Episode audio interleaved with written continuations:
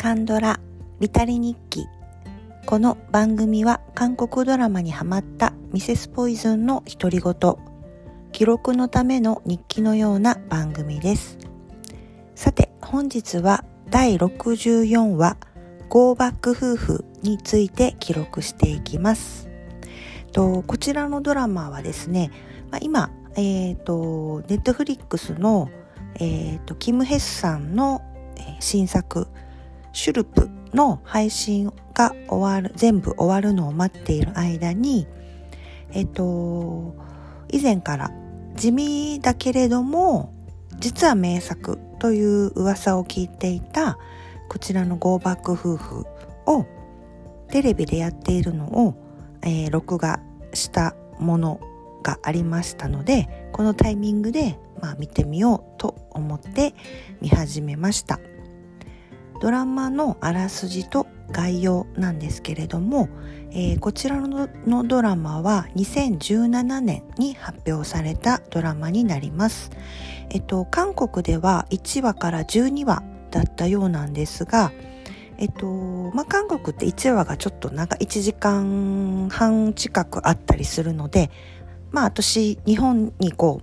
う日本のテレビでやる時には、まあ、CM も入ったりするので長くなったのかなと思うんですけど日本では1話から16話まで放送されていました。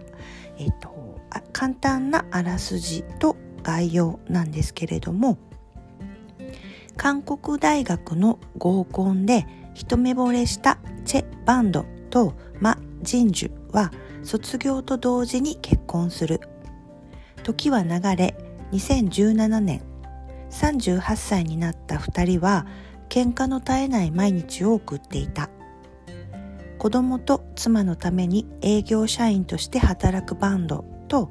2歳になる息子の育児と家事に追われる人樹。お互いに不満やストレスが溜まっていた。お互いを思いやれず嫌いになってしまった2人は離婚を決意する。大喧嘩した次の日に起きてみるとなんとそこは1999年。夫婦は揃ってタイムスリップしていた。出会う前の大学時代にタイムスリップした2人はどんな学生時代を過ごしていくのかというあらすじになります。主な出演者なんですけどこちらの夫の役チェ・バンドの役をソン・ホジュンさんがされています。えっと私的カンドラで言うと、えー、応答せよ1994で、まあ一番、えー、見知った俳優さんですし、好きなドラマの、えー、眩しくて私たちの輝く時間にも出ていらっしゃいました。で、えっ、ー、と、奥さん役のえー、マ・ジンジュの役をチャン・ナラさんがされています。と私は、えっと、実はこの方初めてなんですけど、えっと、かなりいろんなドラマに出ていらっしゃって、えっと、結構なんでしょう、えっと、童顔に見える若く見えるっていうことで有名な女優さんなんですね。まあ確かにこちらのドラマでも、まあ、2017年頃にはなるんですけど、えっと、大学生の役と38歳の本当に生活に追われている主婦の役を演じて演じ分けているので確かに大学生になるの役をやっても違和感もないですしあのすごいなと思ったんですけど実は初めてのチャン・ナラさんが出ていらっしゃいました。あといろいろ大学時代の友人とかたくさん、えーと、俳優さん出ていらっしゃるんですけど主なところで言うとこのえーと、それぞれ、えーと、チェあそれぞれというかチェ・バンドさん夫さんの方ですねあの夫の初恋の人の役でコ・ホギュルさんが出ていらっしゃいました。と彼女は、えーと、トッケビであのゴーンちゃんの同級生ですかね。優等生。弁護士さんでしたっけね。後々。なる、えっと、役をされてたり「Dear My Friends」なんかにも出ていらっしゃいました。であとこの奥さんのことを好きになる先輩がいるんですけど学校の中でもすごいあのイケメンで有名な人がこの、まあ、神樹のことを好きになるんですけどその先輩役でチャン・ギヨンさんが出ていらっしゃいます。えっとまあマイディアミス私的に言うとマイディアミスターで、まあ、すごいあゆちゃんを殴るひどい男をやっていましたけれど、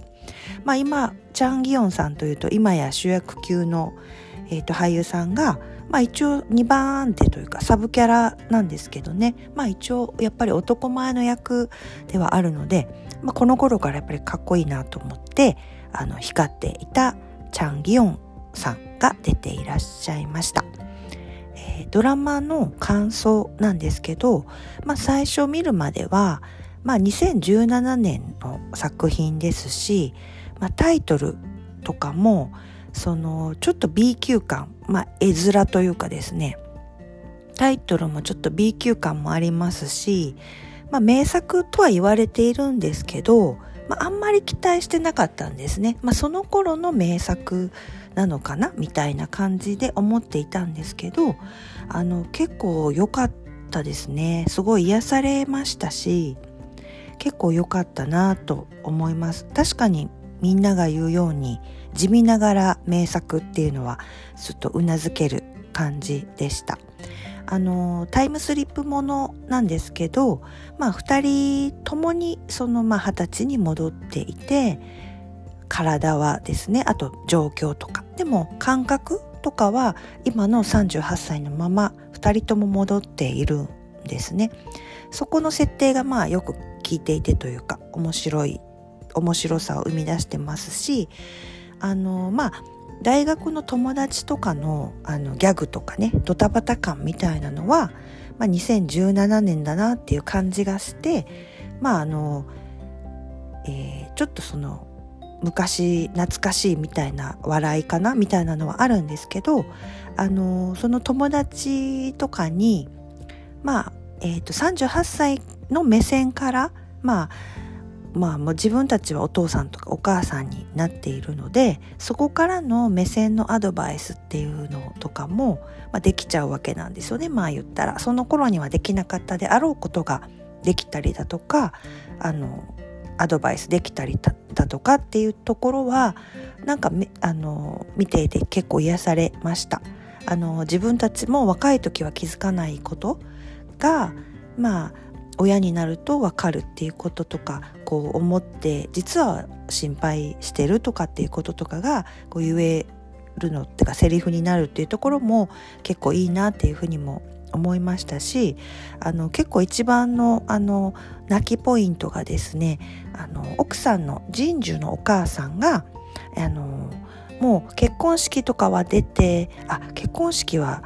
えっ、ー、とてたんだったかな。なんかあの亡くなっちゃうんですよね。けんあの早くにというかもう今は38歳の時点ではあのお母さんがが亡くなってしまっていてその死に目に会えなかったりとかしたことっていうのがその奥さんのその心の傷になっていて、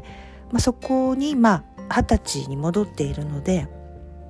そのお母さんとまた会えるっていう設定のところは結構あの号泣しました。どこ見てもまあ泣けたなって思いました。まあただあのこのドラマのすごくいいなと思ったのはあのそのまあ昔に戻って若かった2人の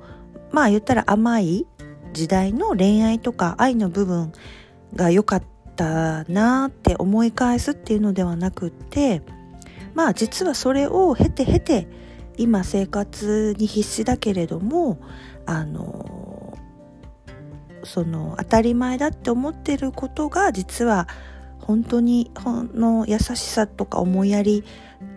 っていうのに気づいてなかっただけでお互いは思っているんだよみたいなところが分かるところが自然に分かるところっていうのがドラマのすごい素敵なお話のところでしたね。なんかその女性とかだったらあの、まあ、あるあるなのかなと思うんですけどあの神樹はあの果物のエピソードがあるんですけど神樹は実はあの桃が好きだったんですね。あのだけどえっ、とバンドさんは桃のアレルギーがあるのであの今の38歳のあの食生活の中には桃があの全く入ってなかったんですね。でもそのあの神樹のお母さんがお買い物をする時にお母さんは神樹のお母さんは実はブドウが好きなんですけどその買い物する時にあの自分の好きなブドウじゃなくって娘が好きな桃を買うっていうシーンがあるんですけどそれを見ていてバンドが気づ気づくんで思い出すんですよね。あそういえばうちの奥さんは本当は桃が好きだったのに自分が桃がダメだから最近は桃が出てこないっていうのがもう普通になっていたけれども思いやっているっていうことに今更ながらまた気づくみたいなところとかがあの地味なストーリーではあるんですけど普通の人が生活しているとそういうのってこううわーあるあるっていう風に思えるのでこう泣きポイントになっていたりとかあと神樹が思っていたその母の死に目に会えなかったこととかの傷っていうのは自分だけだと思っていたんですけど実は夫も自分のまあお母さんだと思っていてそのお母さんに会えあの合わせてあげられなかったこととか自分もお母さんの死人目に会えなかったっていうことを悔いているっていうのがまああの分かったりして実は自分の一人だけの傷じゃなかったっていうようなことが分かったりしてその何て言うんでしょう心のあのわだかまりみたいなのが解けるっていうお話とかもあるんですけど、まあ、本当にあの実は思いやっている嫌いになってはないんだなっていうところが分かるっていうお話でまあ超ベタではあるんですけどあの結構なかなかあのそういう派手な事件があるわけではないんですけれどもあのいいお話でした。なのであの昔の作品でしたけどあのやっぱり名作の噂名高いいいドラマだなっていうふうに思いました、えー、本日は、えー、韓国ドラマ「ゴーバック夫婦」について記録いたしました。